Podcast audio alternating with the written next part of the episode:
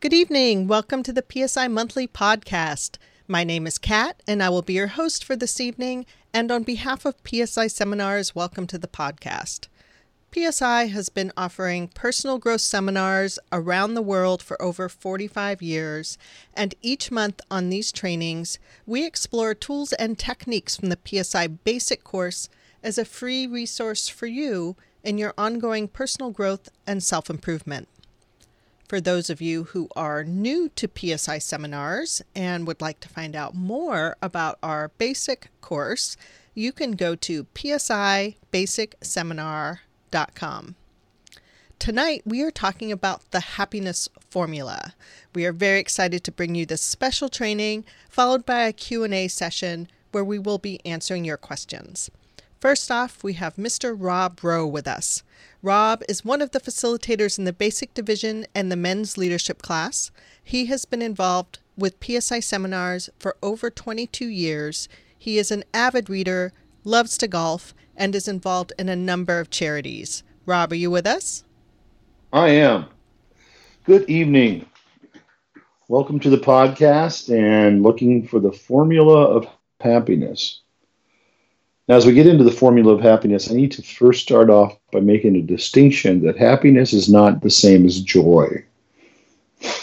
Happiness is something that needs to be generated on an ongoing basis, and joy is something that can be established one time, and then once experienced can be moved along and happening again.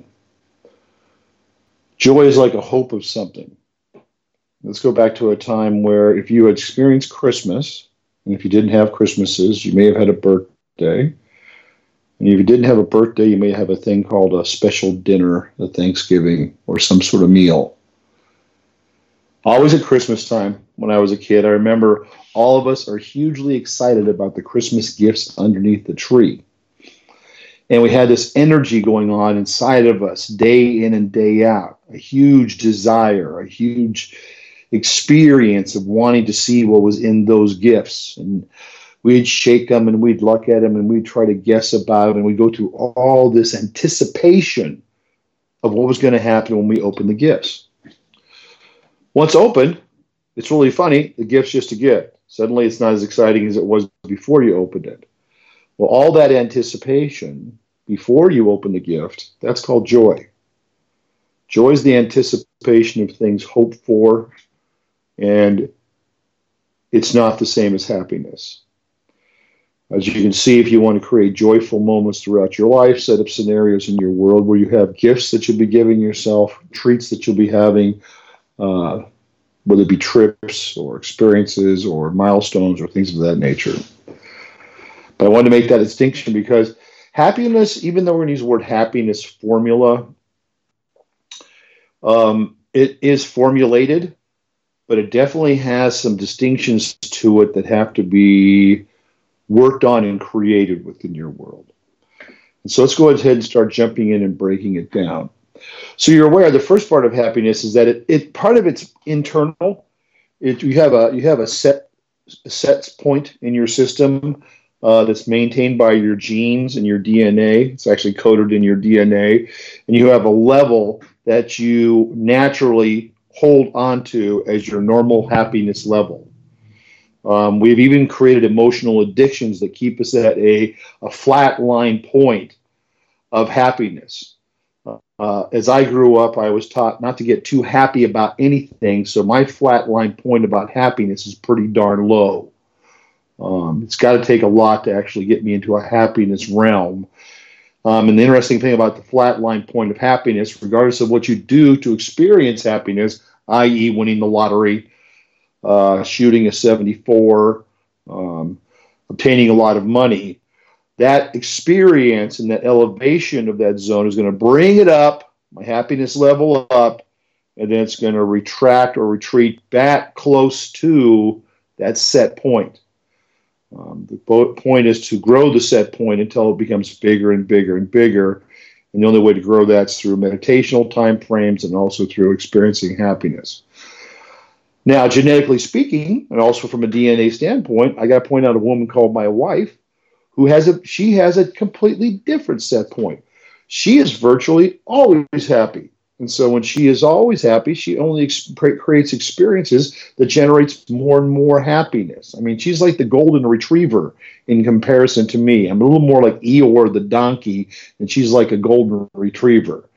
And so it's like the phone rings. She's all excited. She wants to go see it, get on it to see who's actually there. Um, I'm the kind of guy that may just look down at the number and go, ah, not today, not today.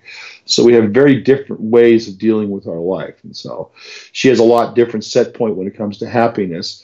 And so everything that she builds on naturally makes it easier and easier for her to be happy.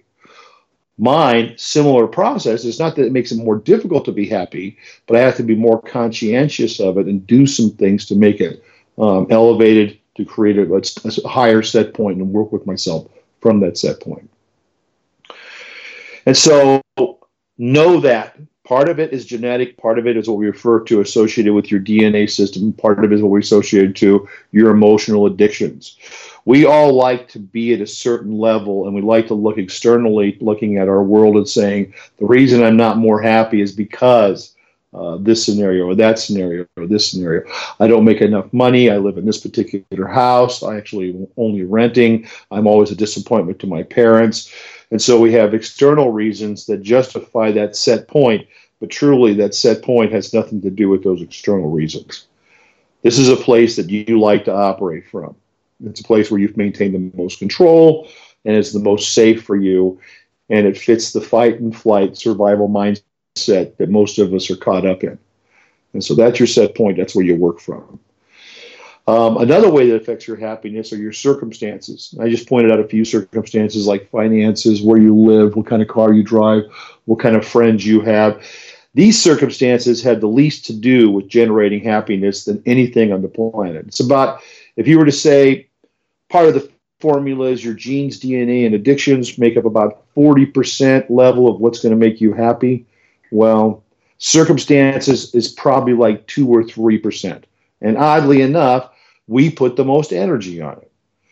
But external circumstances like houses, salaries, relationships, uh, um, trips, anything external, these circumstances do very little to generate happiness within you. Not that they're not going to play a part in working with happiness, it's just they're not the big gig, they're not the big number. They're just out there. Um, they're almost a, a quality of what happens when you're a happy person. It's an extension, it's a byproduct versus the actual thing that makes you happy. And so they extend from that. And so when you get down actually into the cycle, you got your A, which is your genes, DNA addiction, and you got your circumstances, which is like B. Um, now it needs to be popped up into C to create you developing more happiness within your world. And so C is what I refer to as the happenings in your life.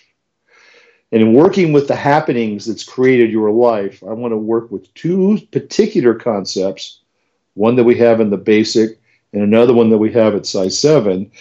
And I also want to make mention of a perceptional tool concept from the basic to try to establish and work with this happiness idea. Happenings. You have past happenings, you have present happenings, and you have future happenings. Your world is comprised of these three areas. And so it's important that we begin to look at these three areas and notice how they're generating or not generating happiness, fulfillment, contentment within our lives. What happens is that we have a set of emotions that we refer to as rather unhealthy that are connected to what we experienced about our past. And so, if we were victimized, if we were problematic, if we had a terrible past, if you were brutalized, if you were bullied, if you were beaten, if you were verbally abused, if you were dealing with sexual abuse, we have a tendency of seeing this past in a very unhealthy way. And that unhealthy way generates a certain emotional value inside of us to where we look at our past, we regret what's taken place, we regret who we are as human beings, and we have a lot of energy from that. That's going to flow through into what we see in our future. Because if this past has happened, we will only, as intelligent human beings, in trying to keep ourselves safe and in control, project that into the possible futures that will take place. If this has happened to me before, then I can see these things happening to me in the future. Our family, we're always poor. My dad always did this. Um, we never have a great Christmas time. Families are always supposed to be problematic. Families are always dysfunctional. And the best one of all, no one is ever happy. And as long as you're committed to being right about that particular concept, you will make sure that in your future you will generate no happiness, and in your past you will see no things that will create that happiness. That's a he- very unhealthy emotional construct that we have set up upon our future. And then, what do you feel about your present? Your emotional energies around your present. Those tend to be rather unhealthy too, because you have a bunch of stuff set up about the past, you have a bunch of fears set up about the future. It's only going to bring you into fears and considerations and concerns about your about your present, which is not going to actually create a foundation or a vantage point that's going to create um, an opportunity for you to be happy or to experience happiness. So I want to say that one particular principle from from the basic um, or in one particular principle from the Psi 7 class, and I want to make mention of it utilizing this thing called victim responsible. In the basic, we talk about a perceptual tool called victim responsible. Victim responsible is the ability to take up any scenario that's happened within your past and you see it in a victim vantage point. You see it from a, I blame them, um, I blame the scenario, I blame God, I blame my luck, I blame, blame, blame, blame, blame and I put all of my responsibility, I take all my take away all my responsibility away, and I all blame it upon the circumstances that took place. These scenarios happened, and so everything broke down, and this is what took place. And so I can feel bad, I can feel mad, I can feel angry, I can bring up a lot of emotions that don't particularly serve me because I'm operating from a place of a victim. Victims rarely get anything done. Victims very rarely feel like they are actually contributing to their world or the world around them, and so they're sullified. They're neg- they, they word, use the word negative, but it's not negative. It's all justified based on how they feel about themselves, but they feel um, very limited and they feel very um, what's the word tainted, pulled back. And then in that class, we asked you to take that very same scenario, whatever it was that took place for you, and we asked you to see it from a very different perspective. And that's what we call responsible. Responsible now, you have no need to blame anybody else in your life. You have no need to blame the circumstances that took place. But all you're looking at it is based on what I did, based on what I said, how did I make this particular event come about? So, based on the choices that I made or did not make, how did this experience come about? Now, instantly, when we don't want to deal with responsible, we jump back into either when we were molested or we were raped or somebody was molested or somebody was raped in our world, and we go, How are we supposed to see by the choice I made or the choice I didn't make? I am responsible for that. I'm asking you not to go there. I'm asking you to pick up the things right now in your immediate past that you're looking at saying, wow, you know, you missed a plane flight. Someone embezzled some money from you. Someone said things about you behind your back. These are all in the present five to seven years that you are actually carrying around with you on a daily basis. And these are the ones you want to start with. How can you see them from a responsible point of view? How can you see, based on the choices that you made or did not make, these particular events took place? You know that you're hitting it because you will feel empowered. You'll feel a healthy kind of energy. You will see how you actually manifested that in your life. And so now you can see if you can manifest these things in your life, why not shift your thinking to create other things in your life? And so that's a way, a perception of seeing your life that's going to shift it from a victimy mindset into a responsible mindset. And from the responsible mindset, you can create a long lasting, healthy happiness. So, operating from responsible, utilizing yet another tool from the basic, you're going to look at your past. In the basic, there's a thing called the realm of now, realm of meaning. And what it's talking about is as human beings, we live in two different realms. When we see any activity that takes place in our life, we experience it from two different realms. The first is the realm of now. For instance, a few weeks ago, about a month ago, a guy was driving at me. Uh, he was about ready to to blindside my brand new Jeep. He was texting or something, I could tell. The last second, he noticed what he was doing. I noticed what he was doing. I veered a little bit, and I don't know how this man missed me, but all that happened was his mirror scraped my fenders and tore off my um, the cover to the handle on my driver's side door. In the realm of now, all that is is a man in another vehicle narrowly missing my vehicle. And that's all it is. It's an event. And our life is, is consistent of events. Almost got hit by a car. Got um, almost almost had my um, uh, paint ripped off. Um, all these events are the now. Right now, you're listening to this podcast. Right now, you're thinking of things about this podcast. Right now, you're thinking about future events and future things. So you're no longer actually in this podcast, but you're still sitting at your chair. You're still sitting in your car, and this thing's happening. So if you're sitting in your car, you're driving by things. So these are now, now, now, now, now, now, now. And so the important part about when you're seeing this way in the realm of now, that has no emotional value. There's no emotional significance to now. It's just an event. The guy missed my car, narrowly only ripping off my handle. There is no emotional energy associated with that. It's just something that happened. We also live in a thing called the realm of meaning, which means we apply meaning to all these nows. Some of them we apply a very powerful meaning that is unhealthy and does not assist us. Others we apply little to no meaning and we put it back into a place called forgotten. This pool of events in your past are all unhealthily associated, which is generating part of your unhappiness in your present and not having you allow you to see happiness in your future. So,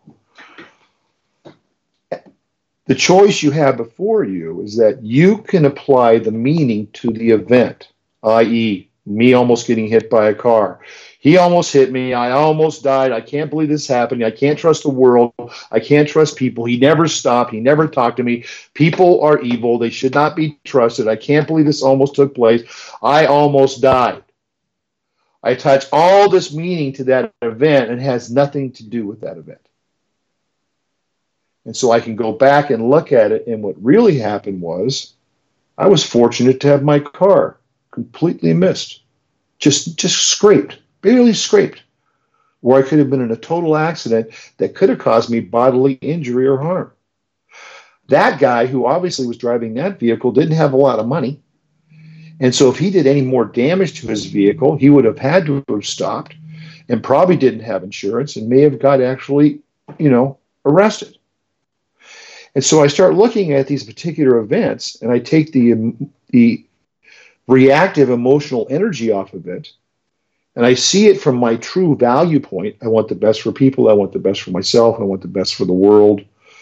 Um, I start looking at my true loyalties in life then I'm able to see this event in a very completely different light and paint it in more of a healthy quality to where when I reflect upon it, it sets up a great foundation for me to move forward in my life.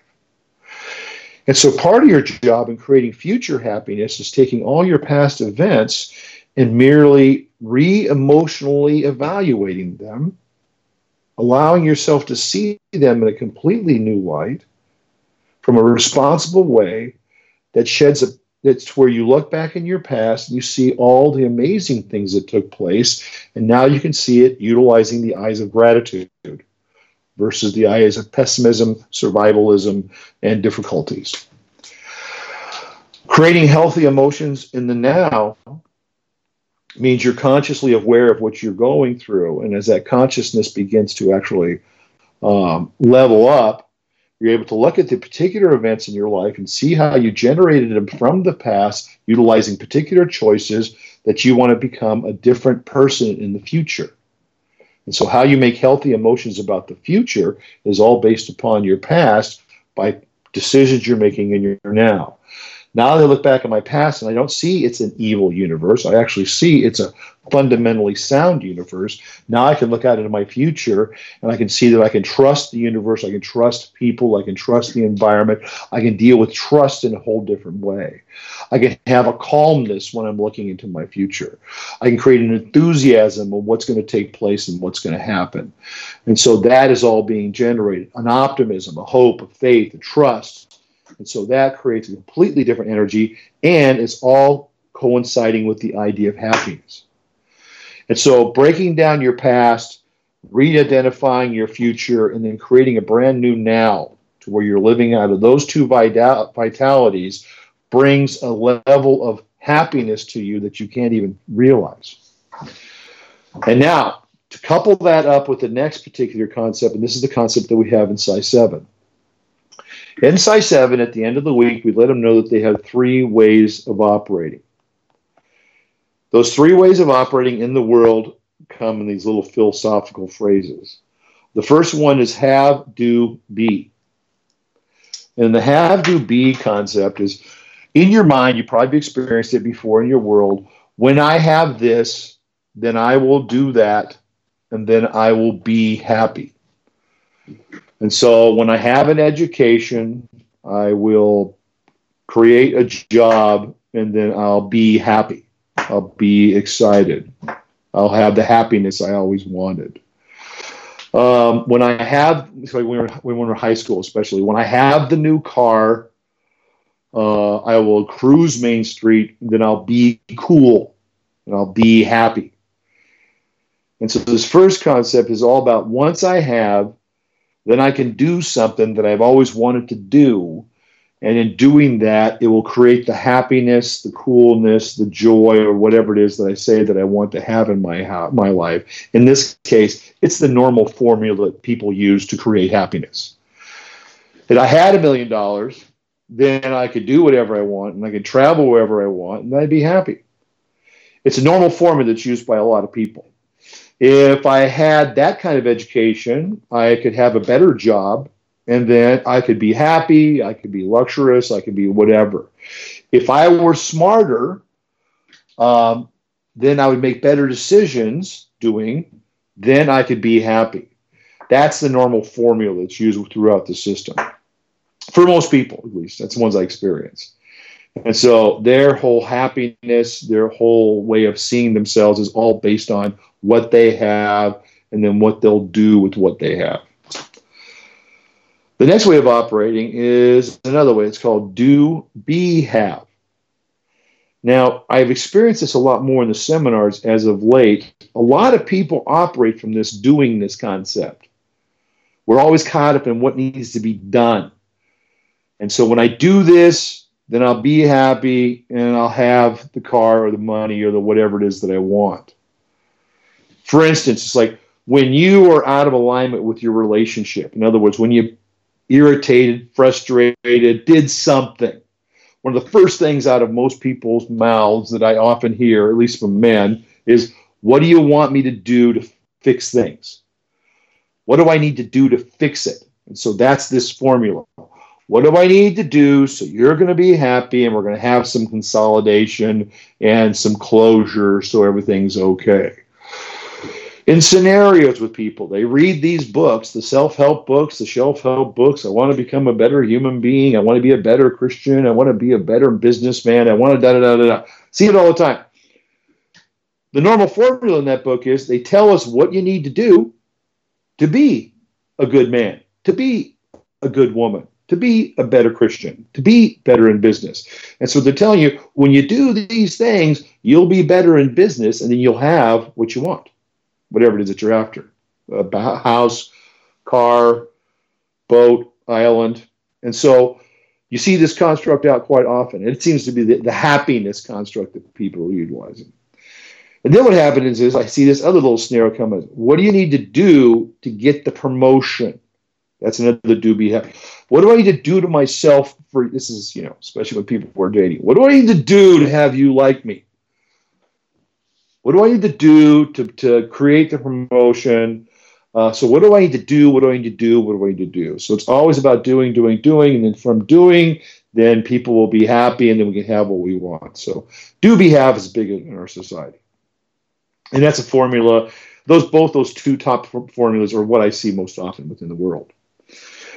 Now, this third way is what we're telling them in the life success course. We have constantly asked you to work with all week long because you're not a human doing, you're actually a human being. And so rather than seeing what needs to be done, we ask you to reflect on this.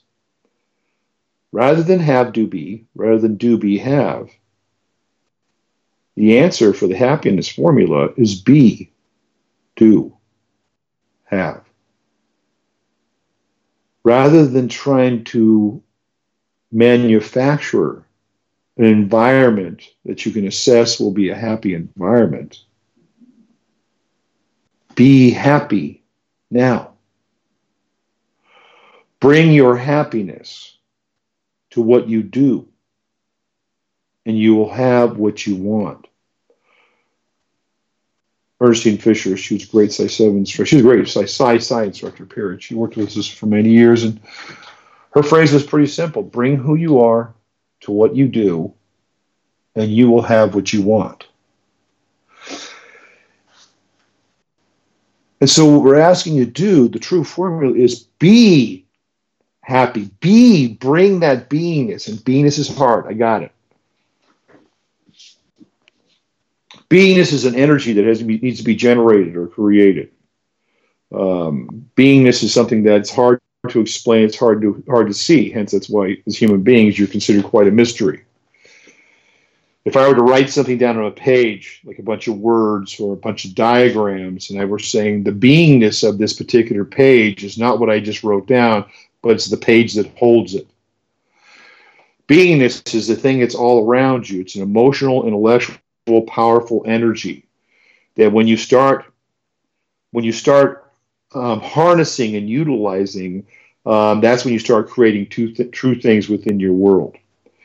One of the ways you generate and work with beingness is based off that uh, presentation thing a little bit earlier. How you regenerate your past, that actually as you receive things in the future, that brings you in a more solid now. And once you're in that now, you can bring forth any beingness that you want. Examples are challenging at this point because you could only have experienced it. It's hard to actually say um, and try to bring up an experience that we've all had. But the point is that when you're being something completely, you become very aware of it and you obtain a thing called the flow. You know what to do. When you're in a particular moment so totally and you're so encased in being joyful and happy, whatever seems to come out of your mouth is flowing out of your mouth. And it's almost something that you don't have to even say very much. When you're in the flow and you're joyful around Christmas time, you see a gift, and it's not because the value or the monetary aspect of the gift. You see that gift, you know, because it's perfect. In perfection, this is the gift that you buy, and you know what's going to happen. It's going to make a total difference in whoever that you're giving it to. And so you're being this happiness, and automatic through what you do, you're creating a, new, a different relationship that you've had before. So you're bringing who you are to what you do, i.e., if you see yourself as a wealthy person, wealthiness is a beingness. It's a beingness that must be generated from within inside. Happiness is a beingness that you need to generate from inside. So when you hold yourself as happy, when you hold yourself as successful, when you be mindful, when you be aware, when you be peaceful, when you be loving or appreciative, like forgiveness, there's no formula for forgiveness. You got to be a forgiving person. And then hence you'll generate forgiveness for others and forgiveness for yourself. And so being these ways will create the actions in your world for you to generate and have whatever you want. And whatever you want, you will come to find out is not always millions. It's not always homes.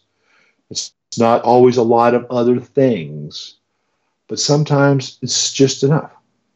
It's perfect for you and whoever you're with. It doesn't look like what everybody else's looks like.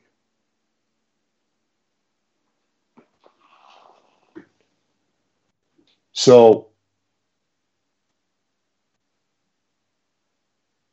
the formula and the answer is the most challenging one because you're going to have to create it from within. I was looking into this to see how would I share on this podcast? Where do you start? Well, one of the places you start is when you start off on any given day. It's in the morning. In the morning, rather than making your list of what to do, got to do this, got to do that, got to do this, got to do that. Make a list of how you need to be in your day. How do you need to be in this day? See, years ago, I did this golfing uh, thing called Golf in the Kingdom. And one of the things that they told us is that we were very, very um, disproportional to how we're actually utilizing a golf course. We're out there for three or four hours. We remember around seven minutes of it, and we're angry most of the time. And so we're not living off of anything like our intention or our commitment. And so one of the things they make us mindful is what's the intention, what's the commitment? And so for a whole golf round for 18 holes. I had a partner and, he, and I was his partner. And what we would do is before each and every shot, we would ask each other, what's your intention and what's your commitment? And the intention, the commitment could not be where the ball was going. See, in golf, you want the ball to go to particular places. I want it on the green. I want it in the hole. I want it on the fairway. What they made us do was not where the ball, not what your intention is for the ball, not what your intention is for your for um, where it's going to land or where it's going to end up but what's the intention of how you're going to be when the shot is finished? How are you going to be satisfied, excited, fulfilled, thoughtful, loving, kind? By creating that shot, what are you going to generate out? What's your intention? How you intend to be when that shot's done? Which brought a brand new element to golf and changed golf for all time for myself and many people in that class. The same is true for your life. Not what you're going to do tomorrow. How are you going to be tomorrow? I don't know, Rob. I'm not sure what beingness is. Well, it makes you work on it. it makes you begin to reflect on it because you truly are a human being, not a doing.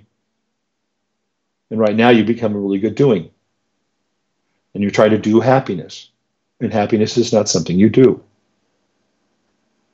Happiness is changed. Happiness is generated by how you be.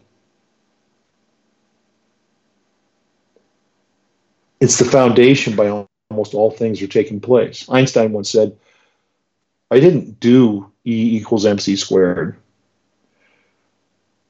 I became aware of it in a dream.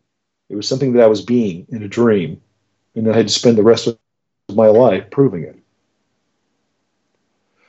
when you're in the beingness of happiness, when you're in the beingness of joy, you're in the beingness of excitement, when the beingness of love, you know you're in it because you create this magical energy called the flow. And then you operate from a place of, I just knew. I just knew you'd be there. I just knew. I just knew this was going to happen. And not in that terrible, unhealthy way because sometimes that's how we operate. We get so decimated by our past and we get so pessimistic. And so the red light comes up. I knew this was going to happen. They leave you. I knew this was going to happen. That's not the one I'm talking about. I'm talking about when the gift comes out of nowhere. When someone shows up to give you a hand when you didn't even tell them you needed a hand. When the call comes in when you least expect it. This is being attracted by your beingness. When you be who you are, then what you do is in alignment, and then you'll have what you want. So bring who you are, bring the joy, the peace, the happiness to what it is that you do, and then you will have what you want. I think that's about sums it up. So, uh, Kat, as I understand, we have some questions. We sure do. We have quite a few questions. Uh, before we go into the questions, though, I want to take a moment for everyone on the call who has not yet done our classes. If you want more tools to support you in being the happiest person you can be, the basic course has extremely effective techniques that you can put into practice right away. And for the results that you really want to create in your life, at the PSI Basic Seminar, you get to uncover your limiting beliefs and discover what has been holding you back from living the life of your dreams, whatever that is for you. The Basic is an experiential class where you will be immersed in powerful exercises and get to explore who you are, what you really want, and how to get where you want to go. Again, if there's anything you want more, better, or different for yourself in your life, then go to psibasicseminar.com and get registered for the next PSI Basic. We hold classes in cities across the country, so find a location and date that works for you. Again, that's psibasicseminar.com. Now, for our first question from CB When people are facing very challenging times, financial, health, or whatever it may be, how can they foster happiness in their day? So, utilizing some of the tools I just talked about, um, when you're facing challenging times, you start when you use the victim responsible concept. That's the first step when you're trying to break from I'm upset, angry to I feel happy and joyful, excited about what's taking place. And that is you're seeing cha- how do you see the challenging and upsetting time? Are you seeing that you are at um, it's at it's something that's happening to you, or it's, it's something that you're creating? When you see it, and you say, "Well, no, why would I want to create poverty? Why would I want to create that? Why would I want to, why would I want to do that to my life?" Well, because part of you wants to grow. Part of you wants to become a better person, and so these challenging, difficult times, through the embracing and overcoming them, you will elevate and become a completely different human being. And so, holding the truth that you can handle what comes place, you are responsible for what's being generated. Then, what takes place is you're finding a fulfillment in going through it. And that fulfillment generates a happiness because it's not doing something to you. You are actually doing, you are actually creating it for you to create a future that you want. And so that happiness is being generated in the full intent that I'm bringing who I am to this particular scenario and I'm creating what I want because of it. Most of the time, what I've experienced, especially before I was in these classes, when I go through horrible, terrible times, we call them terrible, dark times. I do a couple things. One, I don't, I never seek, I never sought out support. I tried to endure it by myself. And the challenge in seeking out support is when I did actually seek out support, I was such a victim in my conversation. Now I go back to that victim thing. Victim is how you communicate the ordeal to other people because you believe in that communication there's a certain reality that's true. But there's also some other purposes in doing it. And the difficulty is that when I conveyed it from a victim standpoint, I find less and less people who want to hear me coming from a victim. You must have people in your life when the phone rings, your mind goes, I am not going to answer that because that's going to be a two hour, he did this to me, she did this to me conversation. My job is this way. I swear to you, one day I'm going to leave it. Uh, my wife does this, and I swear to you, one day I'm going to leave her. It's like one day, one day, one day, and one day never comes. And you've had that conversation with them a million times. You don't want to talk about it because they never take responsibility for their life. If you want to take responsibility for the scenario, now when I actually call you, you know it's kind of exciting information because something completely new is going to happen. Hey, I want to call you because I remember I told you I didn't like my job, didn't like what they were doing for me. Yeah, I'm going to leave, and I'm not sure what I'm going to do. I got some ideas out here, da da da da. Well, now you can have some sort of integrated conversation that encourages you to move forward, and it makes this whole terrible, difficult challenge in your life something becoming much easier. The relationship, remember I said it wasn't working out. Well, what I'm doing is we're going to go to counseling. And I'm going to actually listen to what the person says. And listening to what they said, they've got us, they want us to do these these particular things, and I freaked out about it because I don't know what I think about all this. That's a true conversation that you're now taking responsibility for your life and moving forward with it. So I believe challenging times happen to us for a reason, mainly because we asked for them. I also believe the bigger the challenge, that means you're bigger than you realize. You're, you can handle more than you know because this challenge seems absolutely overwhelming. You're the author of the challenge, and so you're capable of handling whatever takes place. And the biggest part of the challenge is not to make the challenge into a victim scenario so people will feel sorry for you. So people will feel bad for you. Because rather than sometimes being elevated and taking on the challenge, instead what we do is we go for sympathy, we go for acceptance, we go for safety, we go for trying to control others through the challenge.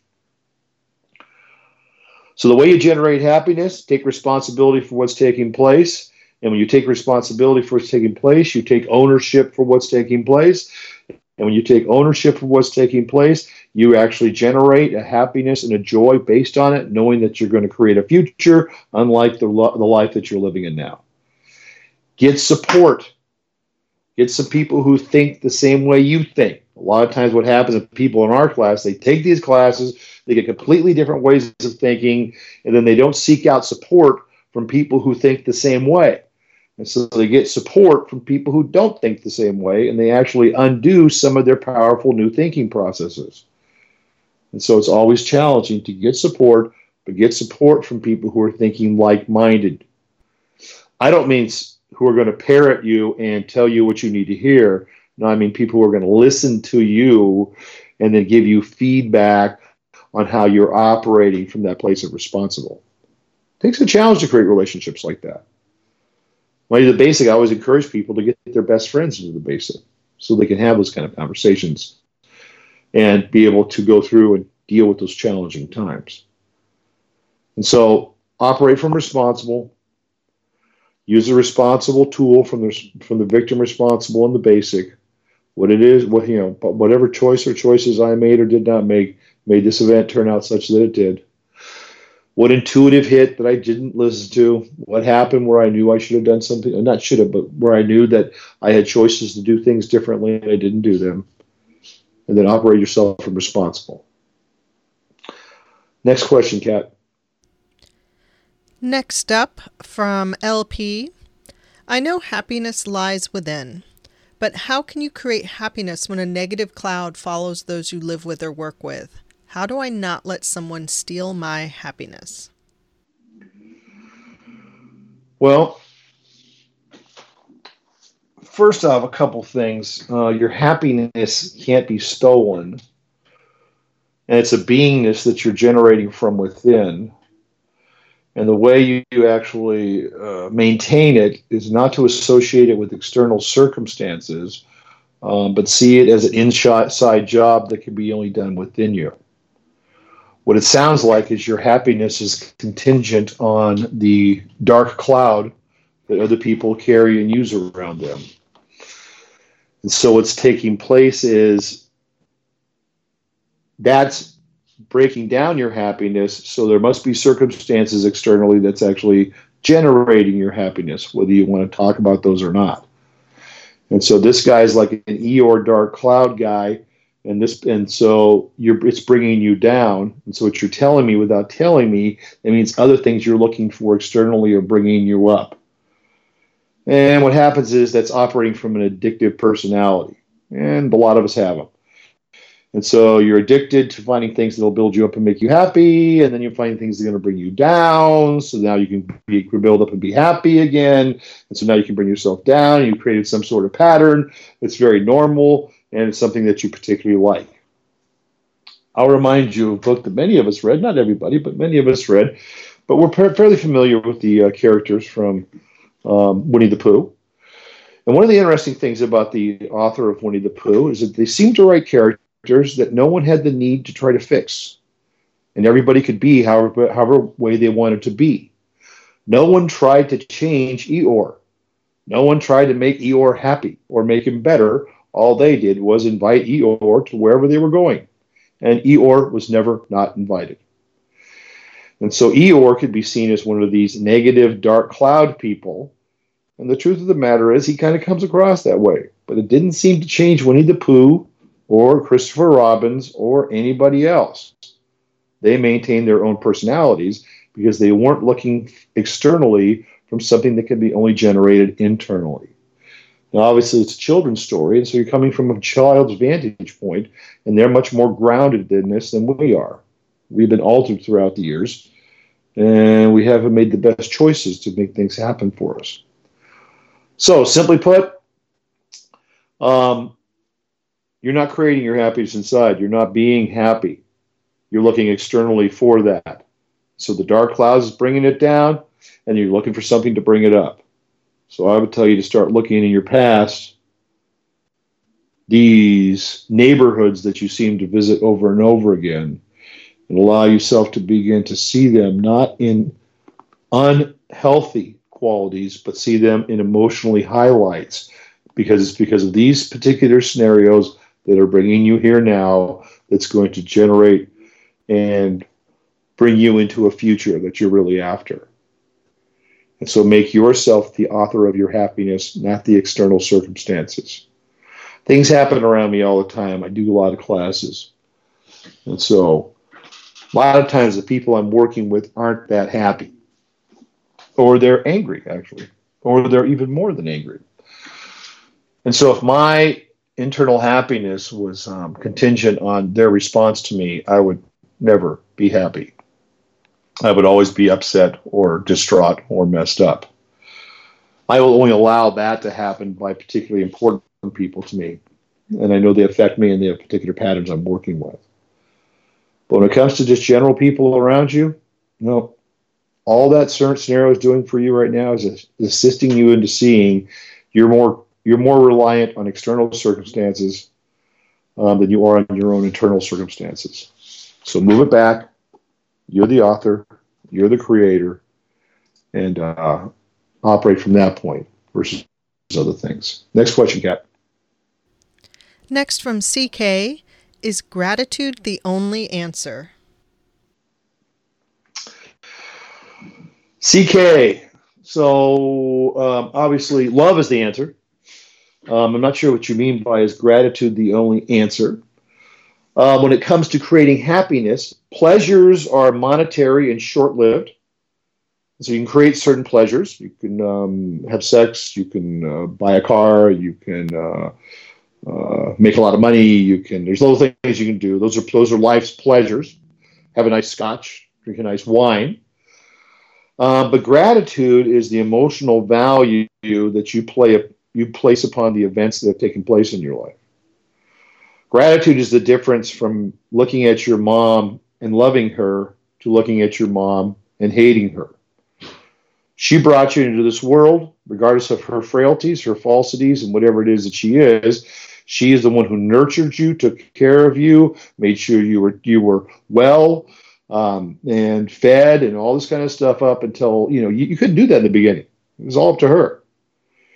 And so when you begin to see her from that light, you can bring even you start bringing gratitude toward her, no matter how terrible your relationships with her. With her, uh, but if you only see her based on what she did, um, and based on the actions that she performed, and so instead, like I said, instead, hence what she, what you interpret her to be based on her actions, you can't generate gratitude. You only generate anger, frustration. She should have known better. She should have done better. I can't believe she did that to me. Da da da da da da da da.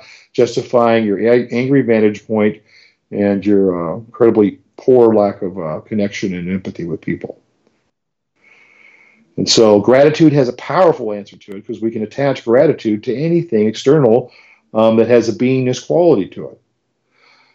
I can uh, I can attach gratitude to the question that you ask. It's a challenging question. I'm not exactly sure what you mean by it. But I can tell you that one thing gratitude, I know a couple of things about it. One, it's the highest vibrational energy we can bring forth. And so, being the highest vibrational energy that we can bring forth when you're working with the um, person that you want to become, uh, one of the ways that we do so is to see yourself in the future, the future you, how what you'll be wearing, how you'll be dressing, what you'll own, monies that you will have, and then you look at that future you in gratitude. And now you're applying emotional value to it, and you're seeing it as something that is yet to happen. It's in the future, but you're pulling it into your very now. And now you're being that kind of person right here. And so, in essence, you're creating and generating a new you in this very moment. And so, gratitude is associated with the manifestation of yourself, the manifestation of wealth, the manifestation of many things on the planet. Is generally is not generally is basically created off of gratitude. In other words, seeing a future event in the now, bringing a future event into the emotional now by tying it into this amazing emotion of gratitude, amazing beingness. I'll even I won't even try to to do it an injustice by saying it's an emotion. It's a beingness that is one of the most powerful beingnesses that we as a human being can be in, and creating a different result. Unbelievable.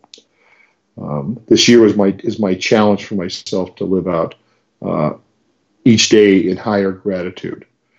And uh, as I talked about earlier, my DNA, addictive, emotional, whatever it is, um, point set where I set up my housing point um, is highly challenged by being gracious all the time. And so it's been a, it's been an enlightening enlightening experience and an eye opening experience, and a hard one for me to realize there's a part of me that likes to be um, in a place of not happy, not sad, but neutral. And so breaking out of that, I need gratitude. And so generating it, creating it, working with it throughout this year has been extremely eye opening. So is gratitude the answer? I would say yes. Closely followed by love, not slightly surpassed. Kat, next answer, next question. Next from AS what is a positive way to deal with hurt feelings? One of the reasons we have certain qual- uh, qualifiers on feelings and on happenings. Uh, that was a good feeling. That was a bad feeling. That was a hurtful thing. That was a that was a non-hurtful thing. Uh, is because we're learning how to grow up and we're assessing our world the way a child assesses their world.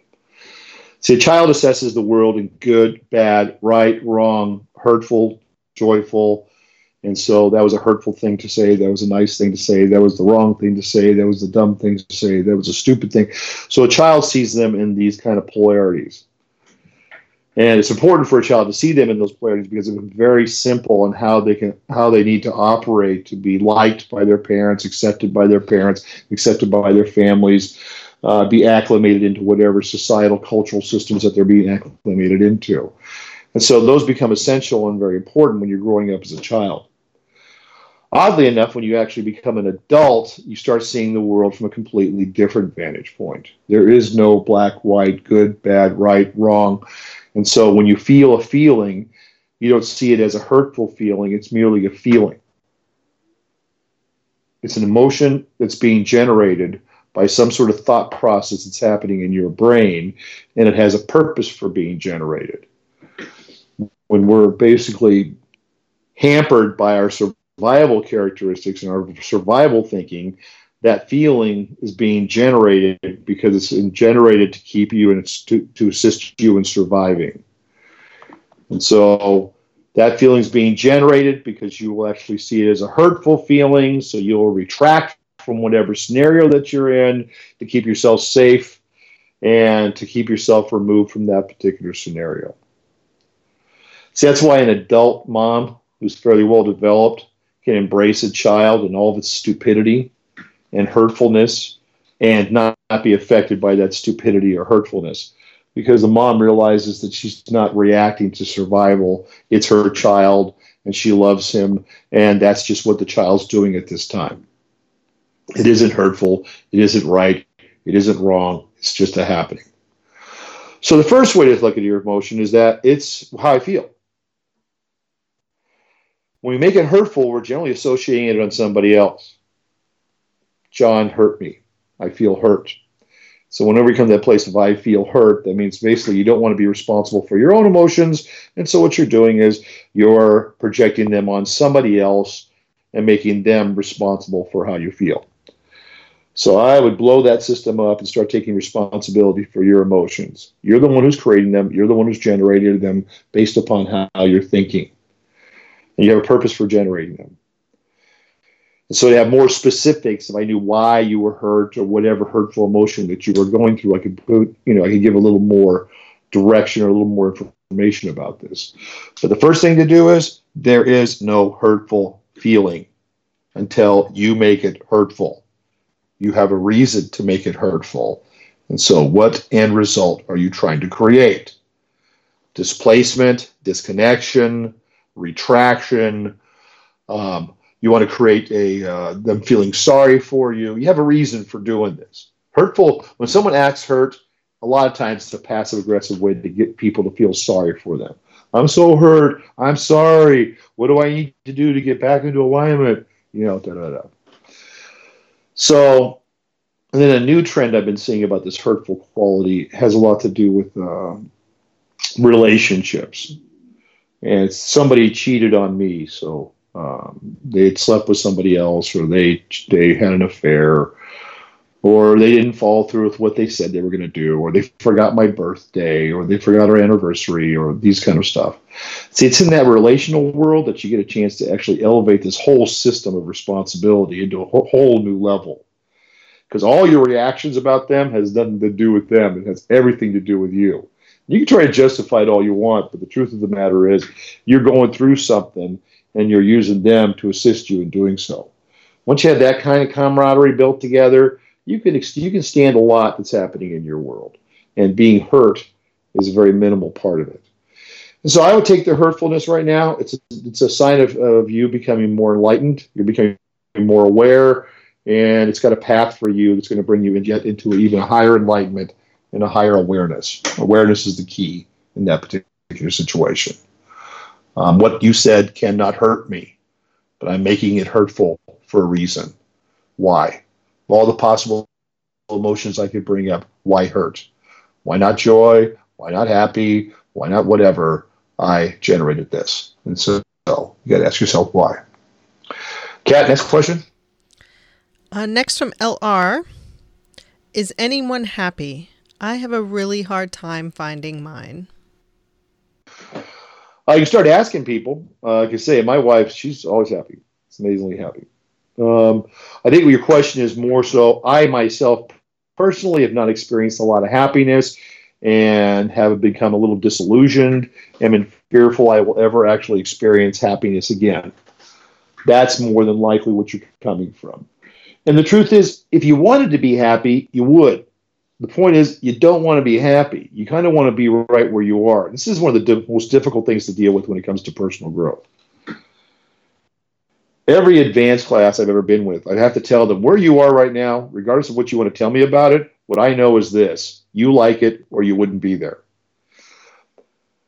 Unhappy is a great place to come from because then I don't have to get my hopes up. I don't have to feel, I don't have to believe good things about people. I don't have to get all engaged in what's happening around the world. I can be pretty unaware of what's taking place in my life.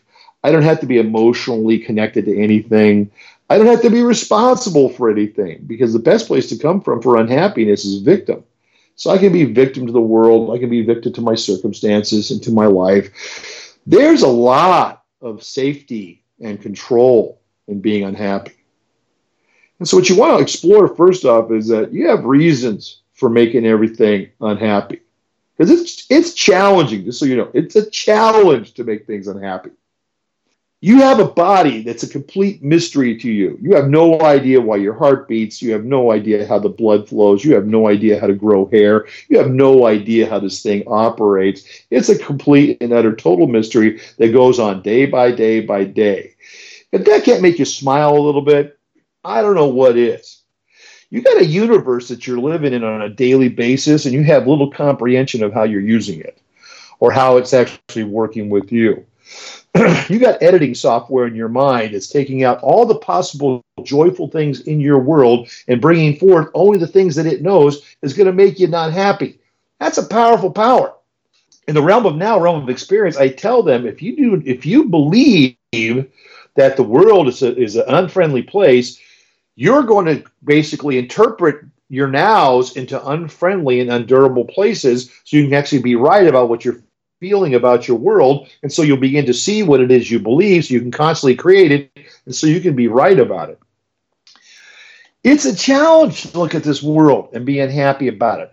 You start being around happy people, they're just look at you like, what is wrong with you? There's a sun in the sky. There's food out there. I have a dog. I, you know, all they see of all the things they could be happy about. When you've gone through extremely challenging life, though, there's not a lot of desire for ultimate happiness. You got to shut things down. When you get hurt too much and you're driven by that hurt, you don't want to get you don't want to elevate the possibilities of a good thing happening because it only brings it down lower when it doesn't happen. It's easier to be coming from that place of nope. Because what you're looking for right now solely is external things to generate your happiness. And there's nothing external that's going to generate your happiness. I can give you a million bucks right now, and you'll feel the same way you feel. Might feel a little different for a couple hours, a couple of days, but this will come back. Because this is your journey to heal yourself and move towards something. I'll, I'll assist you. You live in a survival mind. We have a survival mindset. We were we were grown into.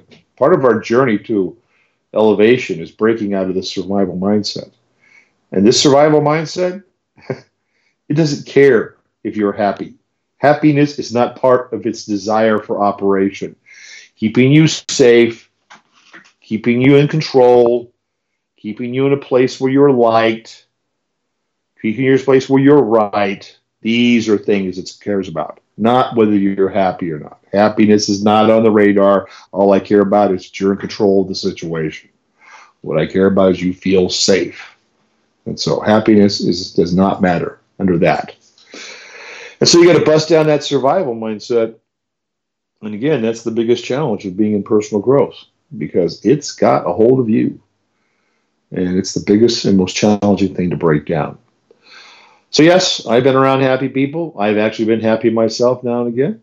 Um, and it's achievable. Uh, the challenge is that you got to see why you want to achieve it. Because right now, there's nothing, there's no reason for you to achieve it. There's no reason to want it. So, got to switch there first, and then you'll start seeing things. All right, Kat, next question. So that's actually all the time we have for questions. Uh, however, we have a number of people on the call who have questions about our series of classes who have not yet attended our courses. So if you could just take a moment to share about our series of classes and then give us some takeaways uh, from your teaching tonight to close out the call. All right, so we have uh, three major classes. One's called the Basic, one's called Life Success Course, and one's called Leadership Class. Basic is a three day class about awareness, it's awareness training. And what we're doing is we're trying to broaden your awareness so you become aware of how you're operating in your world. You have created habitual patterns, programs, all of us do. And these habitual patterns and programs have been designed by a three and four and five year old. And so they have assisted you greatly in getting you to where you are right now. But to get any farther than where you are right now, these programs have to be busted up, educated, they have to be shifted a bit so you can now move farther. Your belief or your thinking around a particular way is uh, solidified until that's broken up and you become aware that it's solidified, then you can do something different. And so it's a challenging class, it's a fun class, and it's a fast going class. And uh, it's called the Basic, and it's three days, and it's all about awareness training. Life Success Course is a seven day course held in a different environment place called the Ranch up in Northern California. Uh, the ranch is located in Clear Lake Oaks. It's about a 1,900 acre ranch that we have some out, outdoor courses on, indoor courses on. We have outdoor facilities and indoor facilities. Um, and on that place, you get fed, you get housed, and um, you're all taken care of. And up there is referred to as a transformational training. Um, you got to be renewed by, by, by, your, by transforming your mind and your way of seeing your world. Um, what's happened is we get locked into a particular scenario where we become resistant to it, and becoming resistant to it, uh, we create a resentment around it, and that resentment, resistant quality, we get in a place of revenge. We live out of revenge in our world. And so the life success course is to create in place where you now transform and become a completely different person who is not generating a revengeful or revengeful orientation in their life, but is actually generating love, peace, calmness, openness, um, appreciation, forgiveness, uh, which is creating a completely different environment for your personal relationships and your business relationships and your own personal image that creates a phenomenal result um, in you as a human being. So you got to be transformed. These ways of thinking have to be transformed. And then we have a leadership seminar. There are nine days on a ranch, same ranch up in Northern California. I just came out of a uh, men's leadership seminar. Uh, it was a nine day course, just got done with a couple of days ago. And what we're doing is teach, putting you in scenarios where you see how you lead and how effective that leading is, and then give you possibilities to lead differently. Uh, the co-founder of the company, a guy named Thomas Willhite, his belief was pretty simple. You can only lead others to the way you lead yourself, and so leading yourself becomes paramount. And so you can only lead others as far as you lead yourself. So how are you leading yourself? Start looking at your world. Are you making choices based upon what you want to create in the future, or is it all based upon the circumstances or the finances or how people may or may not like you? In other words, are you making the kind of choices in your world? Are you taking leadership um, for, for what you want and who you want to become as a human being, or you're hoping things work out? And so for nine days, you're challenged on how you're choosing right now to lead, and you're giving environments to where you see yourself leading differently. And then through those environments, you're creating different results. And now you're seeing a result oriented system that, that, that shifts how you see your world and you operate completely different. Amazing classes, and they give you a lot more choices to creating what you want. So, some finalities, some things to look at. First off, the beingness in our doing is far more important than the doingness in our being. So, who you bring to a scenario is far more important than what you do in scenario. What's more important about any action that takes place in this world is not so much the action that takes place in this world, but the beingness that had to be drawn forth to make the action happen. You can be put in scenarios where courage is necessary, but until you draw forth your courage, nothing different will take place. Once you start being the person that you want to be, you will start entering into a flow, into an existence. You'll experience it over and over and over again, where you feel a oneness with your universe because you have an, an elevated experience. And you know, it's like you know that you don't know. It's just like, wow, I, I knew that. I knew this could happen. I knew I could be this way. Where an event takes place and you look back to the past and you see every event beforehand made this one event possible. And so search your heart and see the way to do is actually to be. And so focus on your beingness. Set up a pattern where you get up in the morning and you look at how do I need to be tomorrow? And then set down tomorrow night and ask yourself, was I being that way? Did I operate that way today? And what was the result of being that way? And start seeing what's taking place in your daily life that encourages you to take more and more control over this beingness. Be, do, have is your answer. Be to have is the formula. And so start getting yourself skilled in utilizing this particular formula. And it will unlock the person that you want to become. Because the truth of the matter is, operate from have to or operate from want to. As fairly disciplined human beings, you'll operate from have to for a certain amount of time, but you'll never take any risks and have to. Operate from want to. In other words, bring forth happiness. Generate that joy, generate that happiness in each and every scenario. You'll become a different person. You'll become passionate in this in, the, in your in your universe. You'll be excited about what takes place and what's going to take place. You'll have an appreciation for what's happening in your world, and you'll take risks in accordance with who you are. And become a change agent in your family, in your community, and in yourself. Be, do, have. That's all I have for tonight, Kat. Awesome. Those are some great takeaways. Thank you so much, Rob, for sharing your teaching with us tonight. Well, I appreciate the opportunity. And um, gosh, you guys create a great life. A great life is out there. And it's something that for some of us it takes a little longer, and for others of us it doesn't take it long. But it does take some work. So take on the work. And thank you to everyone listening in. Uh, we hope that you enjoyed the training and have some new tools to move you forward in the pursuit of your dreams and goals.